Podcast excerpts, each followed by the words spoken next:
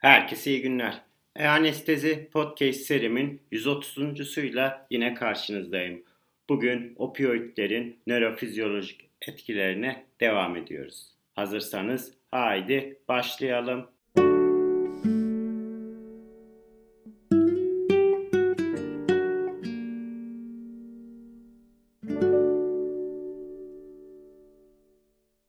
Herkese iyi günler.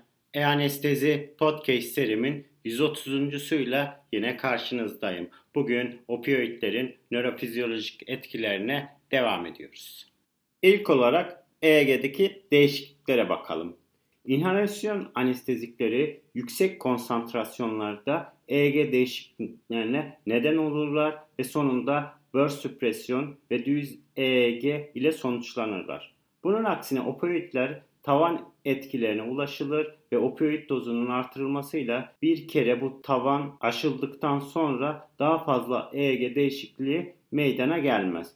Opioid anestezi derinliğinin rutin monitorizasyonunda EEG analizi öncesinde elektrot yerleşimi ve sinyal iletimi ile ilişkili problemler çözülmelidir.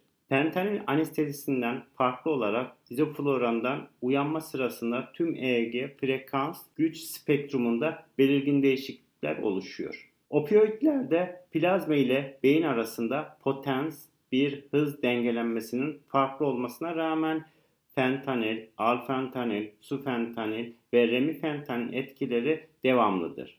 Fentanilin düşük dozları yani 200 mikrogramda minimal EEG değişiklikleri oluştururken daha yüksek dozları yani 30-70 mikrogram kilogramda yüksek voltajlı yavaş yani delta dalgalarına yol açarak anestezi durumunu gösteriyor. Fentanil ve diğer opioidlerin yüksek dozlarından sonra geçici, izole, sivri dalga aktivitesi gözlenebilmesine rağmen bu genel değildir. Sufentanil, fentanile benzer şekilde EEG değişiklikleri oluşturuyor. Alfantanil ise EEG'de daha az senkronizasyon ve delta bandında EEG gücünde relatif olarak daha az değişiklik oluşturuyor. EEG ilaç etkisinin başlamasının ve ilaç potans oranlarının değerlendirilmesinde de kullanılabilmektedir.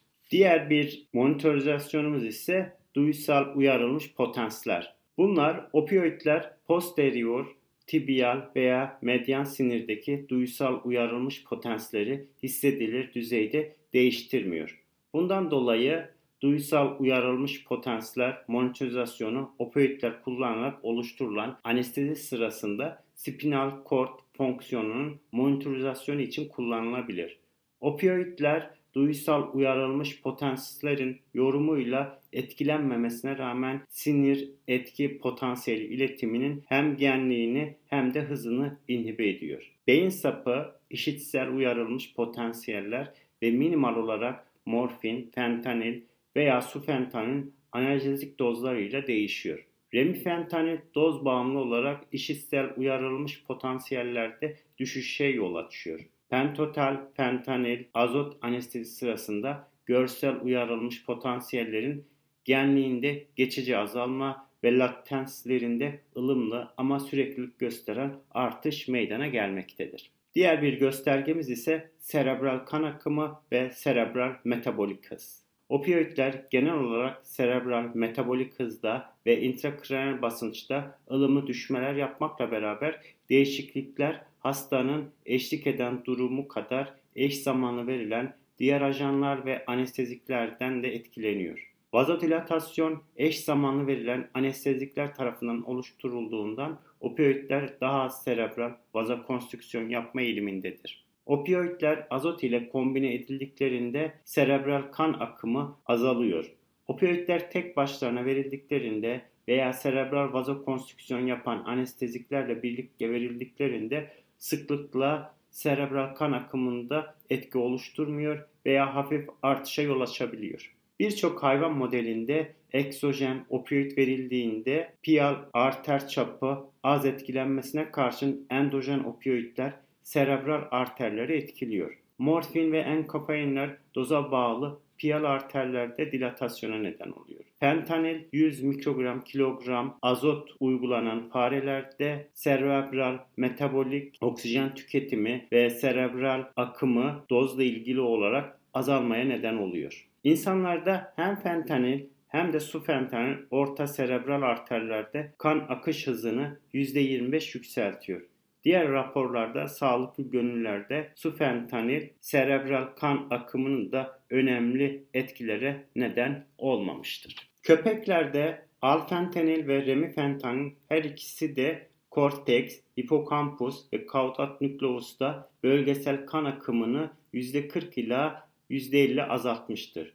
Gönüllü insanlarda yapılan bir pozitron emisyon tomografisi çalışmasında lateral prefrontal korteks, inferior parietal korteks ve suplementer motor alan gibi ağrı işlenmesinde yer alan alanlardaki bölgesel serebral kan akımının remifentanile doz bağımlı olarak değişiklik gösterdiği bildirilmiş başka bir çalışmada. Azot kullanılarak elektif supratentorial tümör cerrahisi yapılacak hastalarda hem remifentanil hem de benzer olarak fentanil serebral kan akımının azalmış ve karbondioksite serebrovasküler reaktiviteye anlamlı etki oluşturmamıştır. Diğer bir başka çalışmada. Opioidler genellikle serebral metabolik hızı da serebral kan akımı ile eşleşen hafiften ılımlıya kadar düşüşe yol açıyorlar. Opioid ile indüklenen nöroeksitasyon ve fokal nöbet aktivitesi beyin metabolizmasında bölgesel artışa yol açabiliyor.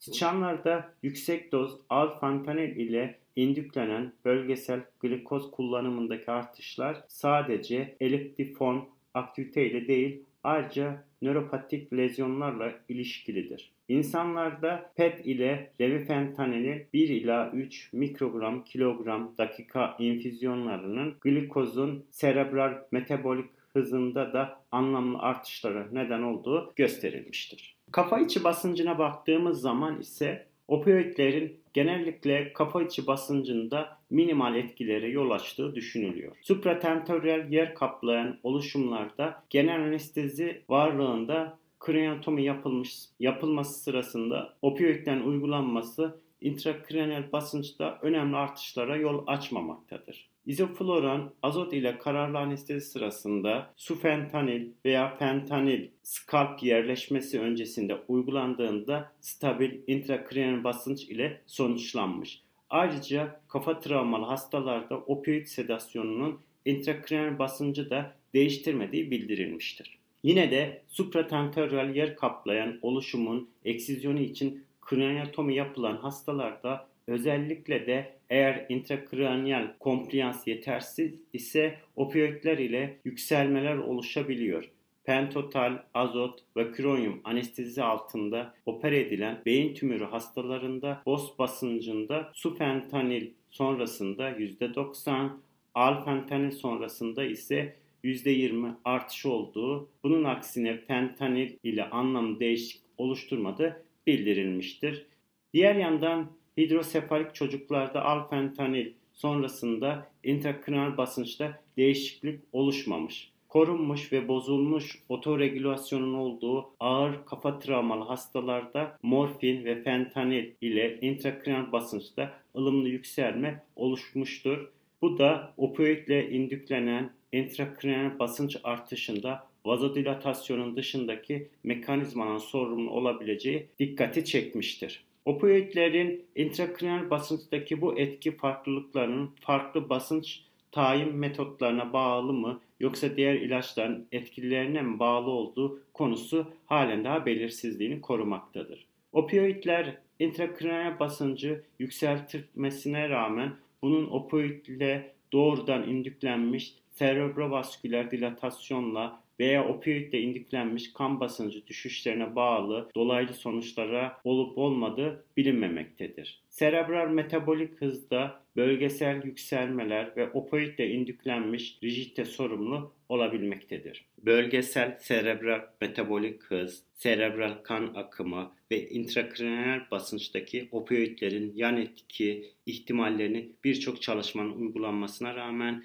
intrakraniyal cerrahide opioid bazlı anestezinin güvenli klinik kayıtları da vardır. Nöroproteksiyona baktığımız zaman ise iskemik beyinde opioid agonistlerinin potansiyel etkileri ilk dönemlerdeki çalışmalarda gösterilmesine rağmen diğer çalışmalar belirli opioid ajanlarının kappa agonistleri gibi en azından fokal iskemi hayvan modellerinde nöroproteksiyon olduğu dokümante edilmiştir. Nörolojik hasar oluşturan hayvan çalışmalarında ise opioidlerle yapılan anestezi uyanık durumla karşılaştırıldığında nörolojik iyileşmeyi artırdığı gösterilmiştir. Evet, bugün opioidlerin EEG'deki değişikliklerine, duysal uyarılmış potansiyellerdeki değişikliklerine, ayrıca kafa içi basıncına, nöroproteksiyon, serebral metabolik hız, serebral kan akımı ve intrakraniyal basınçtaki değişikliklerine kısaca bir bakmış olduk. Bugün anlatacaklarım bu kadar. Beni dinlediğiniz için teşekkür ediyorum. İyi günler.